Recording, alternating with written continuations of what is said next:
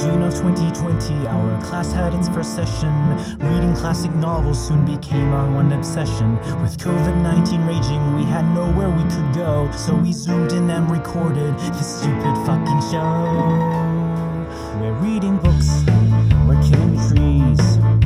Our housemates and our spouses are saying, stop it please. We're reading books, we're killing cedars, and Miss Charlotte's finishing school for wayward readers.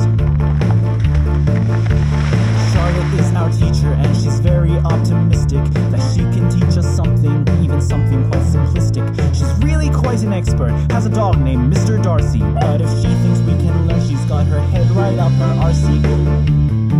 We're reading books, we're killing trees. Our housemates and our spouses are saying, stop it, please! Stop it. We're reading books, we're killing cedars, and Miss Charlotte's finishing school for wayward readers. Daniel plays with puppets, which is just a little weird. He also is Canadian and has a luscious beard. Judy has just graduated university, so she's the baby of this podcast, don't you see?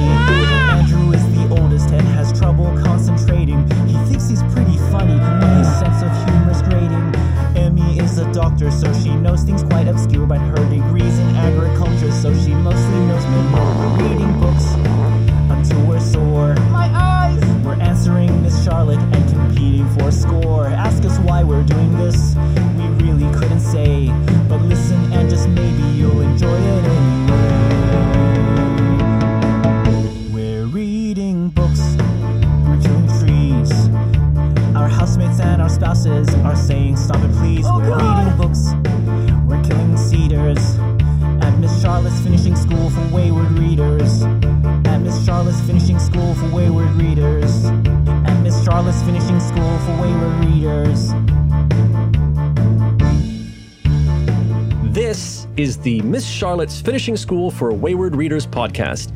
We have a rather unique title, so I have to assume if you're listening that you're here on purpose and you already know that on this podcast, four readers are working our way through Wuthering Heights, guided by an expert on the subject. This is episode 2, Double Framed. At the head of the classroom this episode is Dr. Emmy Doe, a recent PhD grad who was last week's teacher's pet. I hope you don't mind me calling you doctor. Is that okay? Now that I know you actually got your PhD. She's the one the rest of us have to outdo this week. Not a trivial challenge, to be sure. Judy Ito, theater creator, is sitting in the next chair over, a shiny apple on her desk that she plans to give to our teacher. Judy will be giving our reader response this episode, so if she hasn't prepared well, that apple might be her only hope. At the back of the class, finally removing the purple dunce cap he's been wearing since the last episode, is puppeteer and podcaster Daniel Wishes. You can check out his podcast, Weird Movie Club, wherever fine podcasts are found. Delectable. And getting hit by Daniel's spitballs and paper airplanes is me, Artistic Director of the Yokohama Theater Group, your host and solid B- student so far, Andrew Wollner. That's my name. And standing at the lectern, and if you call it a podium, she'll hit you with a piece of chalk, is our teacher and PhD student of Victorian literature, Miss Charlotte Sampson. Tough but fair, she is here to guide us through our reading of Emily Bronte's Wuthering Heights. Okay, welcome everyone. Are we ready to get started? Woo-woo! Let's do this. Let's go from awkwardly scripted to completely off the cuff. All right, class. So, as you know, you read chapters 4 through 6. I assume you've read chapters 4 through 6. In these 3 chapters, we're going to get the start of Nellie Dean's narrative. Nellie Dean is a domestic servant currently at Thrushcross Grange, and we learned that she actually was working at Wuthering Heights from a very young age, it seems. She was brought on, was more or less raised with the rest of the kids, though obviously to do domestic service. Over at Wuthering Heights, we learn about where Heathcliff comes from, or at least we get the hint of his parentage. The elder Mr. Earnshaw finds him starving on the streets of Liverpool, brings him home, because apparently you could just bring a boy back home then. It was not quite as simple as that. We get a little vignette of sort of the childhood goings-on, the bit of the family dynamic at Wuthering Heights. In these chapters, for a change, the biggest dickhead is not Lockwood. It's not Heathcliff yet. It's actually Hindley Earnshaw, I think, who sort of takes the dickhead crown for these chapters. We get to see sort of his abusive treatment of the rest of his family, starting when he's a kid, and then, of course, after the elder Mr. Earnshaw's death, Hindley is just this looming domestic tyrant over Wuthering Heights. And as we will see in our discussion, it's going to have some pretty drastic effects on Heathcliff and Cathy. We are told, spend sort of a wild childhood, very poorly educated and neglected, mistreated by Hindley and his new wife. And we're going to see in Chapter 6, the two of them going to Thrushcross Grange for the first time and meeting the Linton family that lives there. So why don't we jump into Jury's reader response? Yay! As a reminder to anyone who's just joining us, the reader response is assigned at the end of the previous show, and that reader has to essentially give a presentation which is in a form dictated by the person who won Teacher's Pet in that previous episode. So, Judy, remind us what Emmy assigned you as the form of your reader response. Emmy assigned me a, how do you pronounce it? Diorama? Oh, is that right? Yeah. Yeah, okay. Yeah. I actually didn't know what it was, so I had to search. I hope I did it right. Wow, I can see it. It looks great. This is the only thing. So I actually, I couldn't find my color pencils and my watercolor painting stuff, so I had this done in an hour. So this is the only two pieces that I have, but this is Wuthering Heights. Whoa. Can you describe Wuthering Heights for the listeners? It's very adorable, but they obviously cannot see it. Yes. Oh, right. Wuthering Heights, I put in two pencil-colored trees. Wuthering Heights is more of a gloomy, dark vibe, and has two windows. It has two windows. You know what it reminds me of? I don't know if you had these in Japan, but like in Canada, we had one of the fireworks we had every year for Canada Day was called the Burning Schoolhouse. Daniel, do you ever? Yeah, I remember the Burning Schoolhouse. The Burning Schoolhouse. Yeah. This looks like the Burning Schoolhouse minus the chimney, and with like the addition of two white trees on the side. This? It's just like a staple house. Also, I guess the windows are on the roof. Second floor. Yeah, that is. Yeah. Yes. Those are the more skylights than windows, aren't they? Yeah. Just to show the artistic side of it, that is actually a fork. There's a fork. Oh, there's a fork sticking up that's holding the peak of the roof in place. Oh. And what does the fork symbolize? I thought it had more like a dark kind of. Wuthering Heights had more like a dark kind of vibe. I kind of started making it around chapter, like before I read the chapter a little bit. So it was before I got into like Catherine and like the childhood part of the story. So like chapter 1 through 3 was obviously more darker. So I used a fork and then I colored the pointy parts of the fork. The tines of the fork. You call those tines? Yeah. Tines of the fork. And then this is Thrushcross Grange. And I think it's adorable. It's a more fancy house with the Linton family. And you can see the kids. They seem to have a glass sliding patio door there. This? Yeah, that looks like one of those big glass sliding patio doors. It's very modern. Yeah, and then I tried to make it fancy. Modern. And then them fighting over the puppy. Oh, the two Linton kids fighting over the puppy. Yeah. So they have mad faces. It also has an orange trim. That one, or is that this? Like an awning? Yes. Yeah. What is that orange thing like below the roof? I just wanted to make it fancy. Oh, this? Okay. This is curtains. I didn't have color pencils, so it was hard. I like cut them, the sticky notes. I cut sticky notes. So the readers can't see. The houses that Judy's presented are like stark white and with a little some black lines drawn on them for like the windows and doors and stuff like that. And then the people, I was wondering, the two children are like this pale blue and the dog is a pink, and it is the pale blue and pink of Post-it notes. Yep. That makes so much sense. And then the orange Post-it. Okay. I understand the color scheme now. You got to do your best with what you have, right? So, are you ready for your grade? Yes. So I actually think that you have, with some fairly simple materials, captured... Sorry, Mr. Darcy is... being very, very solicitous of my attention just now. I think he's excited about the dog and the diorama. Oh, your friend. I don't think he understands screens or dioramas all that well. Oh. I don't think you're giving him enough credit. He is a very smart boy.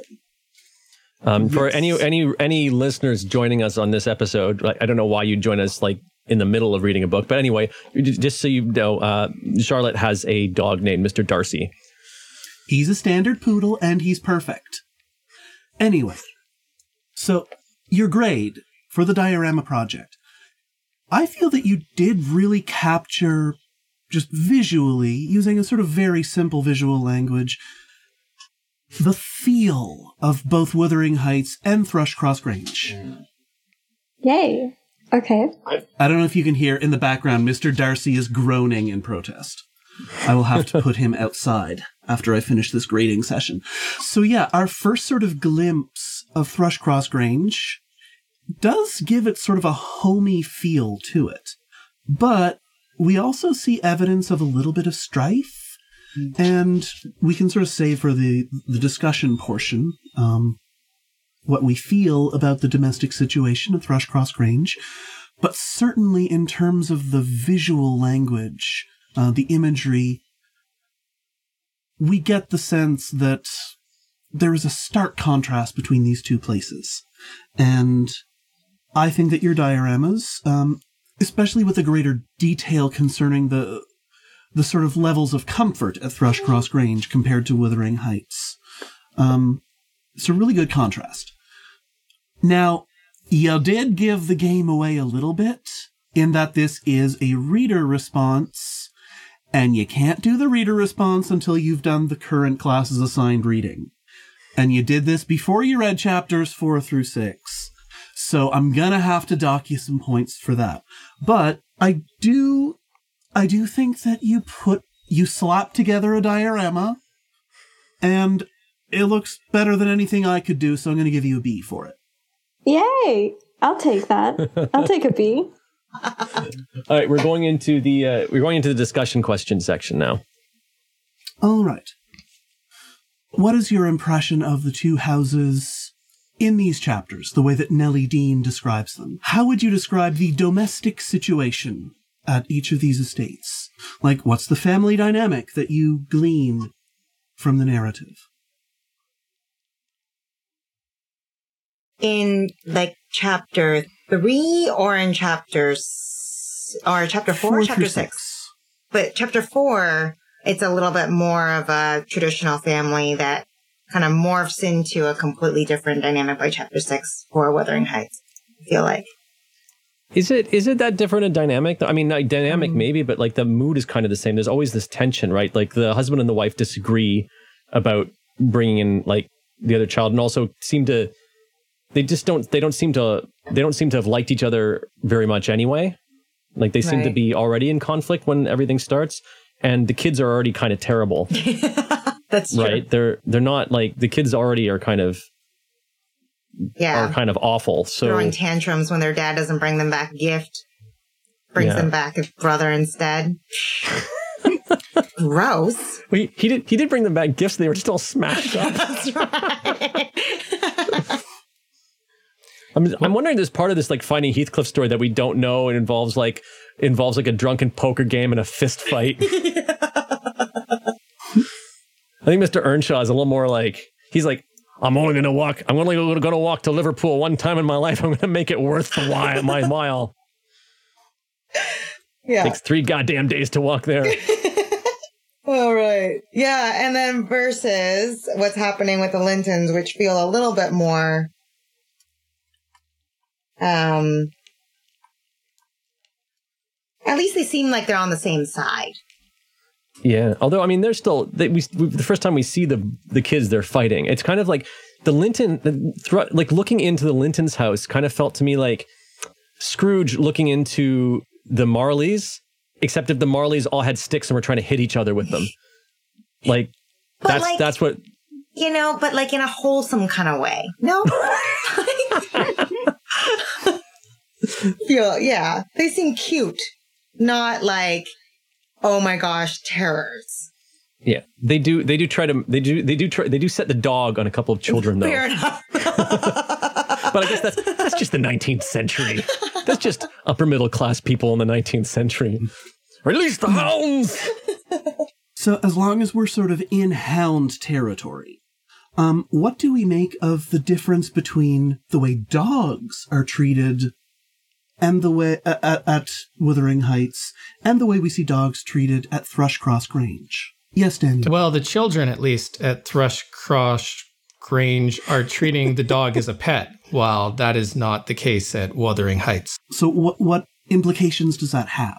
Everything at Wuthering Heights seems very utilitarian, while Thrushcross Grange is plush, and it seems like it's all nice and fancy. And the dogs fit into that? How? Because they're treating the dog like a luxury item as opposed to a working class animal. Also, I mean, if the text is to be believed, that their dog is a bulldog, which is a purebred.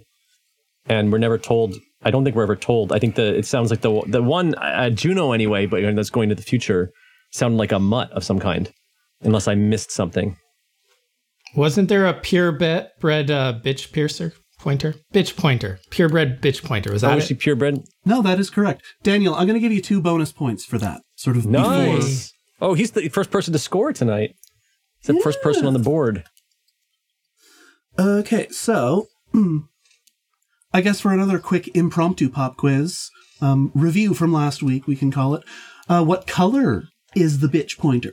Oh. It's a very distinct description of the color. Who can get it? Who can get there first? I wanted to make a joke answer, but I also don't want to be docked any more points for it, so I'm just going to be quiet. No, make the joke answer. Emmy, it looks like you are scanning frantically through the text. I am scanning. It's the villain Juno. I can't. Beautiful animal. It's before they mention her name. Oh. Isn't there a time limit on this question? Okay, the pop quiz is dragging on a little bit. Yeah. In an arch under the dresser reposed a huge, liver-colored bitch pointer, surrounded by a swarm of squealing puppies and other dogs haunted other recesses. Liver color is on the tip of my tongue. Liver-colored? That's... Well, why not put it to the class? That's a weird color to describe a dog by. What do we make of that? And Lockwood, not a dog lover, more of a cat person. I would say the dog has the mange. It's losing some fur. Yeah. That's plausible. I mean, we know that dogs are not particularly well treated at Wuthering Heights. They're not pampered and petted. Liver color is like a purpley color, is it not? Yeah, it's kind of a purpley mottled brown. It definitely evokes a sort of sickliness, I think. It's certainly a very deliberately chosen color to describe this dog. And I think the fact that it is this sort of weird organ-colored dog, it draws attention to its sort of physicality and its kind of grossness, at least as Lockwood interprets it. As with everything else at Wuthering Heights, it is stark and not pretty. Anyway, let's move on to another discussion question. There's a good description, I think, in Chapter 5 of Nellie Dean describing Catherine Earnshaw, just describing her sort of behavior and demeanor. So we're looking at actually the 4th paragraph down in Chapter 5. And do I have any volunteers from the class to read the paragraph so that the listeners at home can sort of tell which passage we're discussing? It's the one that starts, "Certainly she had ways." Certainly she had ways, yes. Go ahead. "Certainly she had ways with her such as I never saw a child take up before, and she put all of us past our patience 50 times and oftener in a day. From the hour she came downstairs till the hour she went to bed, we had not a minute's security that she wouldn't be in mischief. Her spirits were always at high water mark, her tongue always going, singing, laughing, and plaguing everybody who would not do the same. A wild, wicked slip she was. But she had the bonniest eye, the sweetest smile, and the lightest foot in the parish. And after all, I believe she meant no harm, for when once she made you cry in good earnest, it seldom happened that she would not keep you company and oblige you to be quiet that you might comfort her. She was much too fond of Heathcliff. The greatest punishment we could invent for her was to keep her separate from him. Yet she got chided more than any of us on his account. In play, she liked exceedingly to act the little mistress, using her hands freely and commanding her companions. She did so to me, but I would not bear slapping and ordering. And so I let her know." Okay. So, gut check. What's the impression that you get of Catherine? And, to add a little wrinkle to it, bearing in mind that this is Nellie Dean's narrative description, does that color the description of Catherine Earnshaw in your head at all? I didn't really understand the question. Does it color or... Sorry, one more time.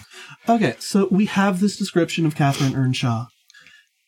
But bear in mind that this is Nellie Dean describing Catherine Earnshaw. So your gut check of Catherine Earnshaw's description, first of all, just what is it based on that description? And sort of as a follow-up, does knowing that this is Nellie Dean's opinion alter your sort of... your conception of Catherine Earnshaw's character? As in, this is another fellow child that is observing her behavior? Yeah. So this is, in a roundabout way, we're getting to narrative reliability. Like, mm-hmm. what do we make of, and I'm sort of using this as an example, to sort of figure out what we make of Nellie Dean as a narrator, as well as a character in her own right, but, and how... Sorry, this is all very confusing. Frame narratives do that. How Nellie Dean's description of Catherine Earnshaw makes you feel about Catherine. Hmm. Well, Catherine just sounds like a lot of fun. Yeah. I think she's just kind of a normal kid who's happy, and Nellie isn't really a normal kid because she's part of the help, and she has to kind of take care of the other kids, even though she herself is a kid. And it's kind of a strict environment with, you know, Joseph Bible thumping. And I guess Kathy must come across as very rebellious, especially when Nellie has no chance to rebel herself like other kids could do. That's a very good observation. I like that you brought up the sort of strictness of the household. But I do think that Nellie especially has a much more personal investment in maintaining that discipline. Because, of course, that's kind of her job. Like, she was brought on to sort of be part of the household and can't really go against its wishes. The household sort of standing in for whoever runs it at any given time, whether that's the elder Mr. Earnshaw or whether it's Hindley once he takes everything over. I think that just to sort of give my take on it, I think that she's being very deliberately described here as high in spirit, to mark how very different and how very at odds she is with the overall tenor at Wuthering Heights. Mm. Like, we get the sense from this description that Catherine is just in personality, something of an outcast. I mean, Heathcliff is sort of the scapegoat at Wuthering Heights. He's the one that people are much more free to blame for bad stuff. But Catherine is the one who I think in temperament just, she seems almost otherworldly, seems not to belong, certainly not at Wuthering Heights, but you get the sense that she would be a standout no matter where she is, that this high spirit, her spirits were always at high water mark, is the way Nellie describes her. It marks her out as a particular kind of character, one that I think makes her very, very suited in terms of her destiny as the sort of gothic ghost figure that's sort of haunting Wuthering Heights. I think here we see her capacity to have a haunting personality, if that makes any sense. She's someone that you wouldn't forget, having met her. Mm. So her legacy would live on. Maybe to grab your hand through a window. So let's move on to one more discussion question. There is a teeny tiny line in Chapter 6, and this is the very last sentence of the second paragraph. Can I get a quick volunteer to read that sentence?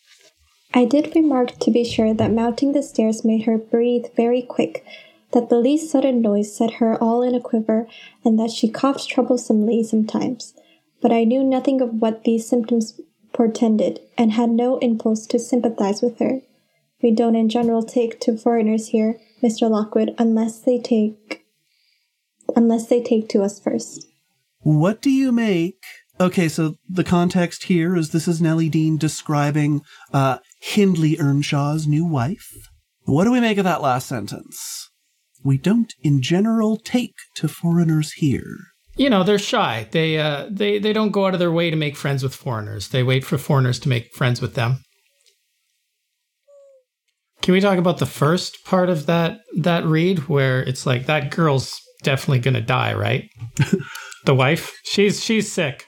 Yeah, I wrote, Frances clearly has TB. She's clearly got tuberculosis. That description is consumption. Like, she's coughing, she's like thin, she's pale. That's like classic 18th century poet right there. This is just Nellie Dean. I mean, she remarks on this because she knows now that these symptoms, because she says, I didn't know what it would portend, which means she does know now. So she knows it's clearly something's going to happen to Frances. It's going to be related to these symptoms.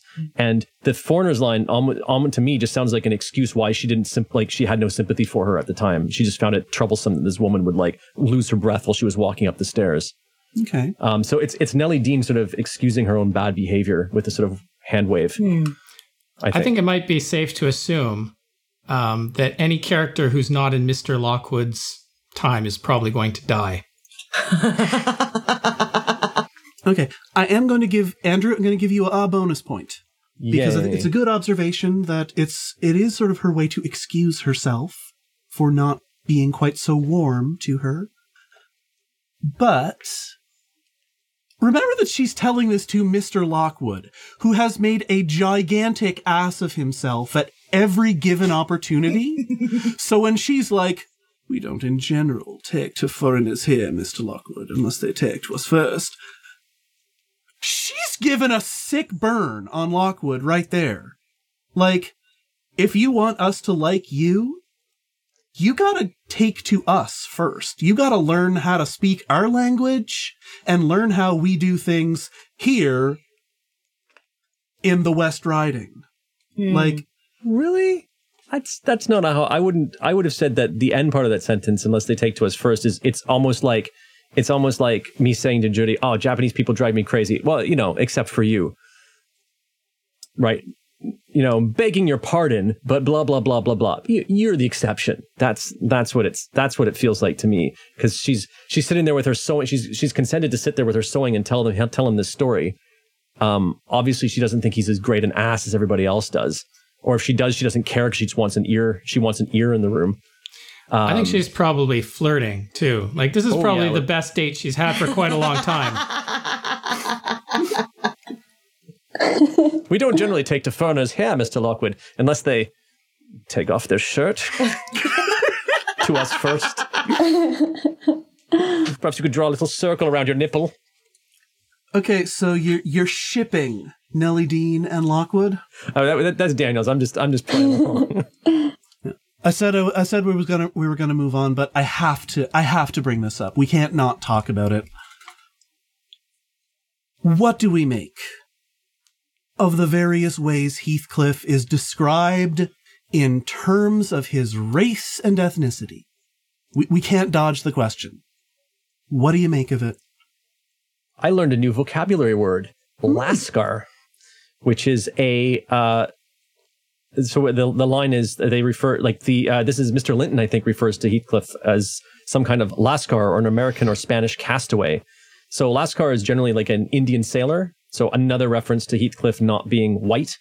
But technically, and then the gypsy reference as well, they're connected because the Roma are thought to have come from the northern Indian subcontinent. So I don't know if this was known at the time, because I think this might have been more recent genetic research, but like those two, like a Lascar, like would be very connected to the idea of them calling him a gypsy. And certainly in terms of appearance, even if you don't know of any of those geographical or genealogical connections. Yeah. So thank you, Andrew. I'm actually giving you 5 points for that, but only because one of my pop quiz questions was, who knows what a Lascar is? But there's some additional historical context there. The Britons were a pretty racist, big empire. They didn't make distinctions between a lot of foreigners. Anyone from sort of, over there generally, in the Orient, who was a sailor would have been a Lascar.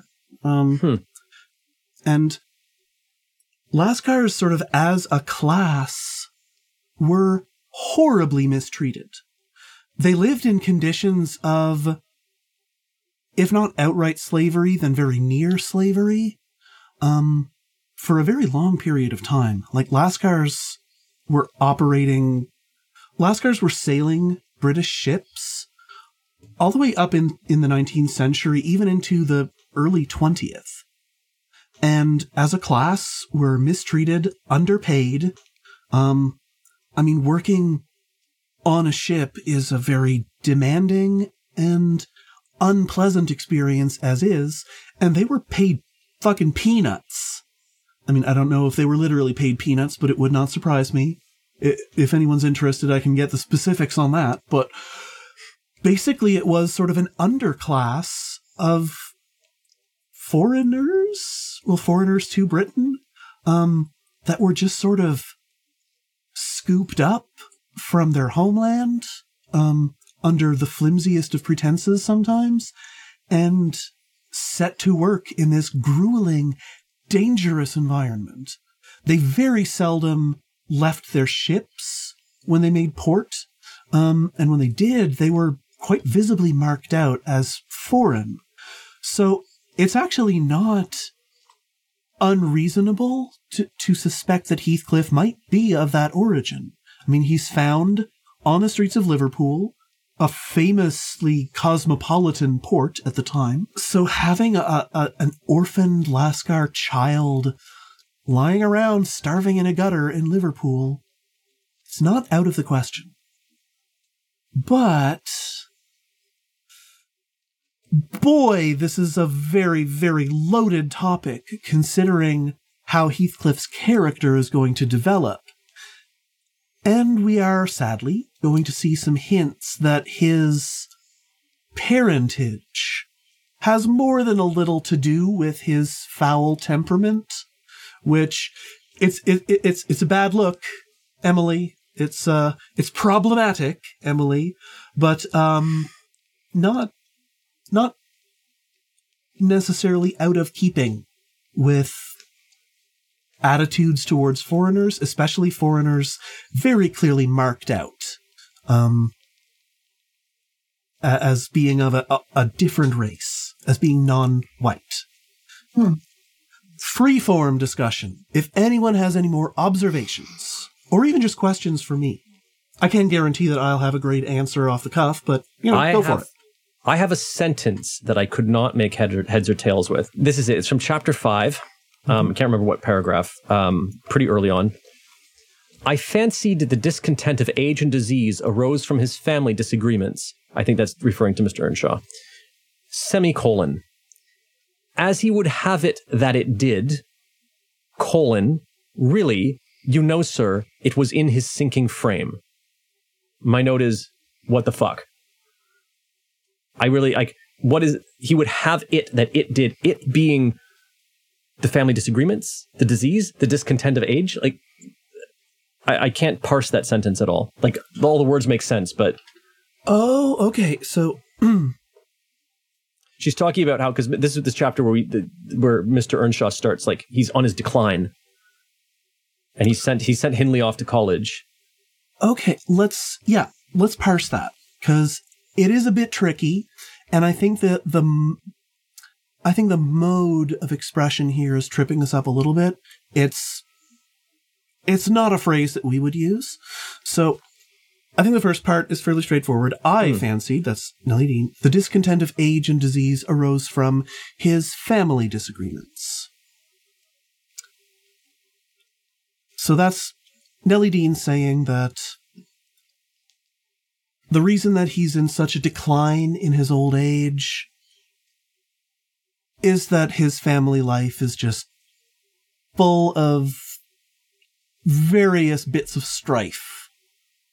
And so I think that middle clause, as he would have it that it did, as he would imply is his opinion, is the way that I would read it. As he would have it that it did. Sort of, if he were alive today, he would probably agree that he is uncommonly, down in the dumps in his old age and infirmity, because nobody gives him a fucking moment's peace. Like, that's Nellie Dean saying, yeah, and he would be on board with that assessment 100%. You know, sir, it was in his sinking frame that you could almost see in his body, when Heathcliff and Catherine were acting a fool, you could see him visibly age every time they were naughty. Like, that's the implication that I got from it. Does everyone agree with that sort of interpretation? Does it make sense? That makes more sense now. I'm so impressed, Andrew. When I hit sentences like that, I just go, and I just move on. Yeah, me too. I normally maybe because there's so many. I normally would. I'm figuring, I usually assume when I'm reading something, I'll glean the rest from context. But because we're going through this, like, as a process, I want to know. Right. If I hit something that's really, like, usually I just read it twice and I'm like, oh, okay, I get it. This one was just like, I didn't think anyone other than me wrote sentences with a colon and a semicolon in them. So. But apparently, Emily Bronte does. Just another observation while we're on that chapter is this: Mr. Earnshaw uses, like, the second person singular pronouns. A couple, like, I think we don't hear him talk very much, but one time at least when he talks, and I think he was talking to Kathy. But I'm not sure why that is. Like, so Charlotte, my question is that to show that he's old fashioned because the second person singular is dropping out of fashion? Is it to show, because I know in Yorkshire, even to this day, they still use second person singular in their dialect, but he's not doing a dialect. So is it to mark him as Northern English, or like, and just to show he's more refined than Joseph, like he has an accent but it's more refined than Joseph's, or is it it's just to show that he's old fashioned because nobody else has used that in that family? No, I think you've hit the nail on the head. It's to show I think so long as we're on this topic, it's a way of marking him out in terms of region, but not so much in terms of class. Okay. The second person singular. So, you know what? I'm actually going to read. I think it's the sentence that I think I found the one you're talking about. Okay. And I'll do my best Yorkshire accent. Nay, Cathy, the old man would say, I cannot love thee, thou worse than thy brother. Go say thy prayers and ask God's pardon. I doubt thy mother and I must rue that we ever reared thee. it's a way of demonstrating that he still speaks the way broadly somebody in Yorkshire would have spoken, but not nearly as sort of clownish and rural as Joseph. But throwing in the second person singular, the thous and thees, was a very clear marker at the time of somebody from the north of England. Sort of broadly across the north of England, the second person singular persisted in dialect. So it would have made sense to her readership for an older man from Yorkshire to use the second person singular pronouns, especially in, familiar contexts. Like, we have this idea that thou and thee is like older, biblical, fancy ways of saying you, when really it's actually a way to represent more casual mode of address. Like, you would call someone thou if they were in your family or a close friend. Formally, you would call someone you. Yeah, it's not just that. It's also like someone of lower status. You'd say thee or thy. And then of course you have the Quakers, who were like, they unlike everybody else who was standardizing on you, the polite form of address is the only second person. They wanted everyone to thee thou each other because it showed more humility. Yeah, if you're sort of putting everyone on sort of equal social footing, then yeah, you're going to want to use the more familiar pronoun, which dialectically in various parts of England, sort of spread out at various points through history, you're going to go with thou. I'm going to give you 2 more bonus points. Andrew, you're racking up the bonus points this episode. Daniel's got some bonus points to get here. So in Yorkshire specifically, because so much of Yorkshire's industry and culture revolves around sheep, would you, when addressing a sheep, refer to them as you? No. You just lost the 2 bonus points that you got. Come on. No, okay, no. That was a good one. I personally dislike puns, but you made us laugh, so I'll give you a bonus point for that. Wow. I can't make you all goof averse. That's comedy poison, and we want some levity in this podcast, I think. Miss Charlotte's Bronte Bites, now with extra cheese. Okay, so fun fact. The Bronte's dad, Patrick Bronte, the position that he held was perpetual curate at Haworth. Now, a perpetual curate, curate, or curate is probably a better way to pronounce it. It's sort of a glitch in the matrix of Church of England bureaucracy.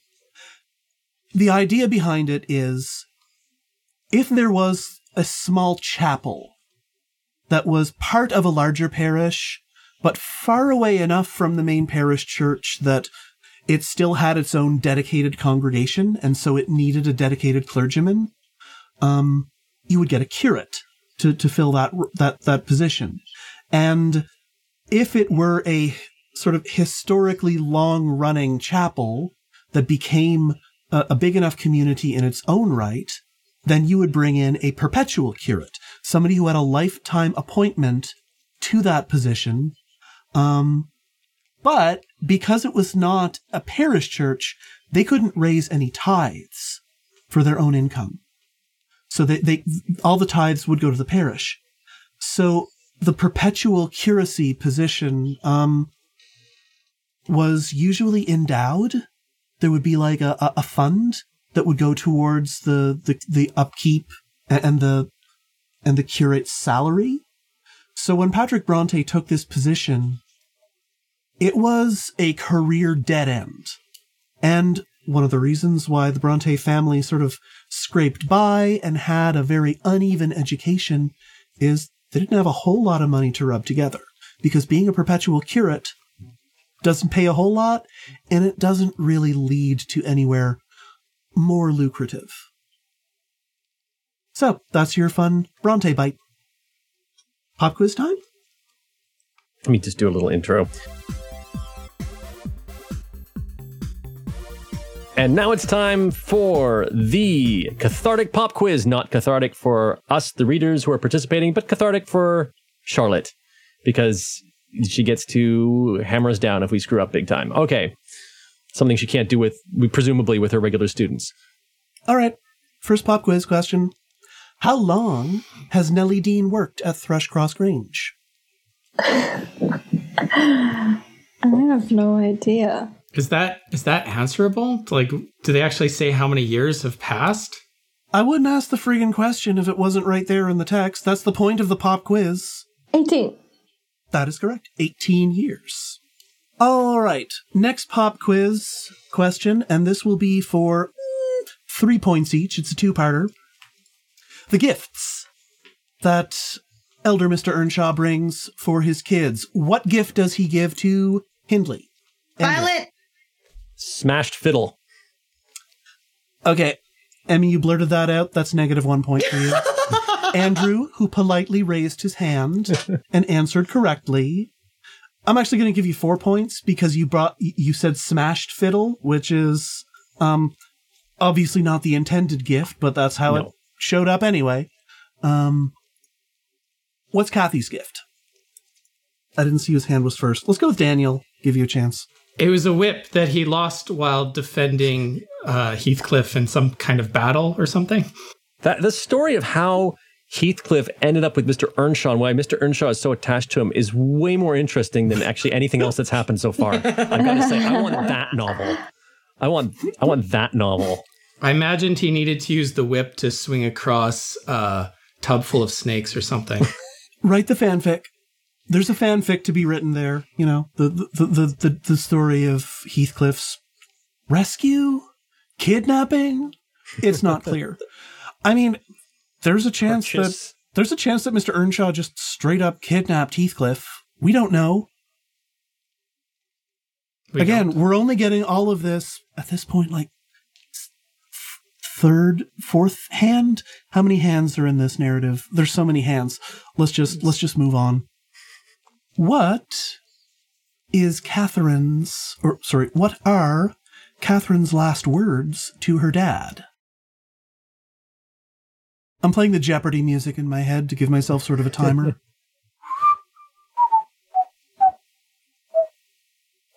Boom, boom. Why cannot you always be a good man, father? Is that it?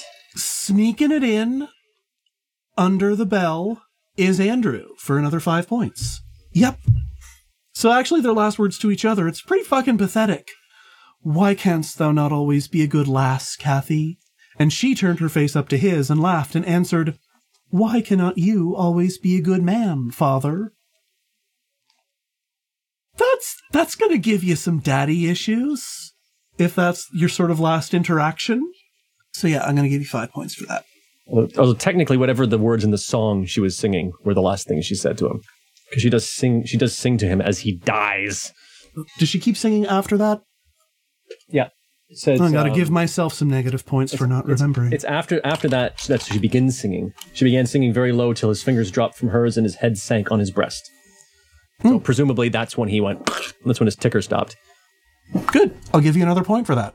Andrew, you're fucking racking up on the bonus points this session. Fire. The rest of you're gonna have to step up your game. Especially, God, Emmy. I know. You're sitting at like -1 point. Oh my gosh. I mean, you fucking killed it last time. What happened? Sorry, that's stuff that I can't ask my actual students outright. Well, let's follow it up quickly and to give Emmy a chance to get on the board here. How does Catherine discover that her dad is dead? She gives him a hug.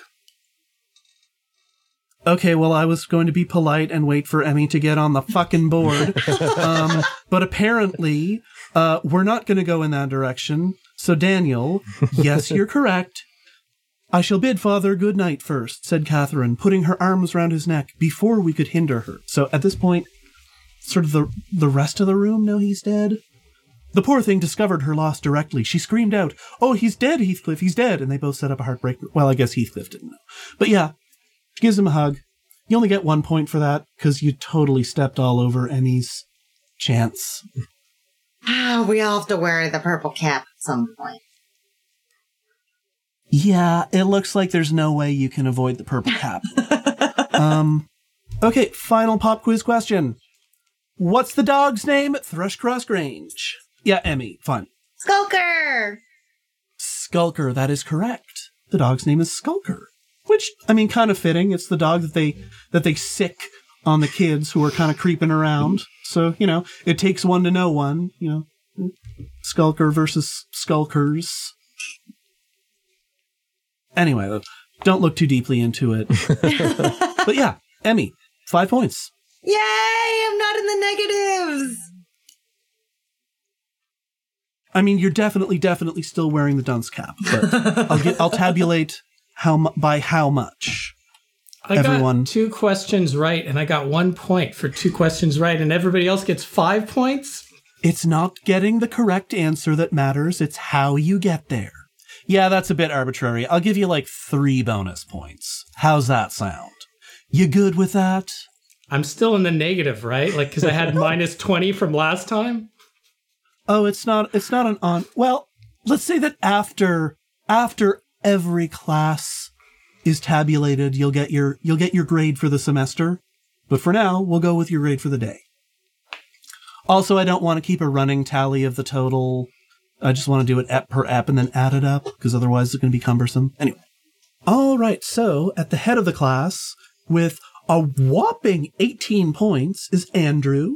New record! Second episode, but yeah, it's the new record! And in second place... Someone called Guinness. On the strength of nothing ventured, nothing gained, is Daniel with 7 points. Woo! Woo! Yay. Didn't get that many points per question, but answered a lot of questions, often correctly. In third place, we have Jury, bringing up with 5 points, but also with her B grade. That doesn't really have any bearing on the points, though. And Emmy, put on the hat, Emmy. You got 4 points. But I'm still in the positives! You are still in the positives, which is good. Danny, you got your hand up? She doesn't get any points for her diorama? What? No, she gets a grade. You get the grade. It's a different thing altogether. Okay. Pay attention, Daniel. Daniel, you're so defensive for German. Read the syllabus, Daniel.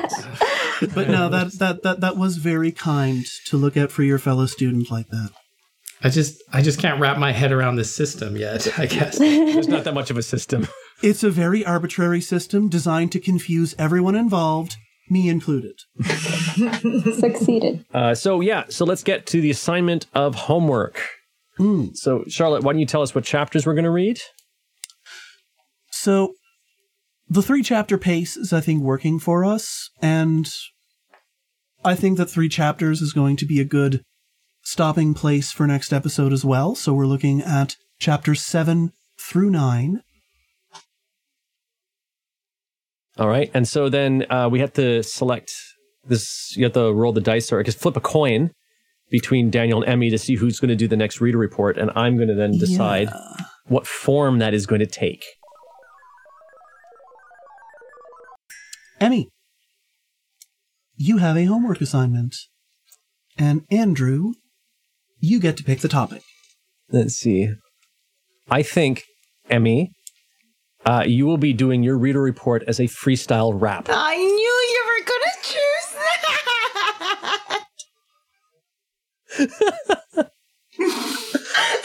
It's literally the best one after the diorama, so...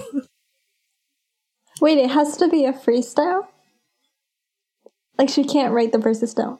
She can write the verses down. Oh, okay. She can write the verses down. It has to sound like a freestyle rap. Yeah, I think even Daniel, who came up with this idea, would agree that that's probably a lot to ask from someone who hasn't had a lot of improv training or rap training. Because otherwise you're just going to get my name is Emmy and I'm here to say I read Wuthering Heights today. Check. That's how all my freestyle raps go. Yeah, well, yeah, I guess the only thing left for me to do is say thank you to you guys. Thank you, Daniel. Thank you, Emmy. Thank you, Judy. Thank you, Miss Charlotte. And I will see you guys next episode. Yay! Woo-hoo! Class dismissed. Hi, this is Andrew from the future. I'm just popping in here at the end to add a few things to our credits that I didn't record at the time because I was still quite new at making this podcast. Right, so first off, our wonderful theme was written by Akihiro Akane with words mostly by me. You can find links to his Instagram and webpage in the show notes. I also edit the show, so any problems on that front, you can blame me. Miss Charlotte's Finishing School for Wayward Readers is a production of the Yokohama Theater Group, also known as YTG. We are a non-profit group that creates devised theater and provides theater training, and we're based in Japan. If you want to support this podcast by supporting us, and in these times of COVID-19, that would be super appreciated, please head over to ytg.jp and click support to make a one-time donation. In the meantime, please subscribe, rate, and review wherever you get your podcasts. Our website is at waywardreaders.com and has various subscribe options. So the airing of these episodes is actually pretty delayed from when we recorded them. So this episode was probably recorded back in June. And in real time, when I'm recording this, which is the 31st of July, we are actually almost done with Wuthering Heights. Our next recording will be the last chapter. So the point is, if you think that you would make a good wayward reader and would like to be on the podcast for season 2 and be involved with choosing which book we read, please get in touch with us as soon as possible via either of the websites mentioned above, which you can check in the show notes so you don't have to rewind and listen to it. Okay, as a great man once said, catch you on the flip-flop.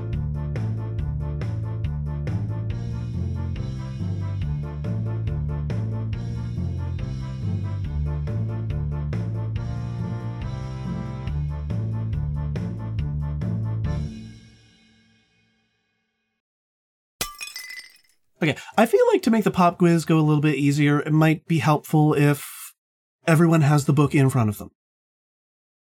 Yeah. Like that way I can sort of... Okay, whoever finds it first gets the points, sort of. Or we just have a timer and nobody gets the points if we don't get the right answer. Like, we do that as well. I guess so. We can do both. Honestly, like, just to cut down both on dead air, but also make it so that a few of you know the answer. Right. 18? All right. That is correct. Judy, 5 points. Can we just do that interchange? Because I think there was some crosstalk there. Okay, I'll do it again. Yeah, and then just Judy again. Jump in. What?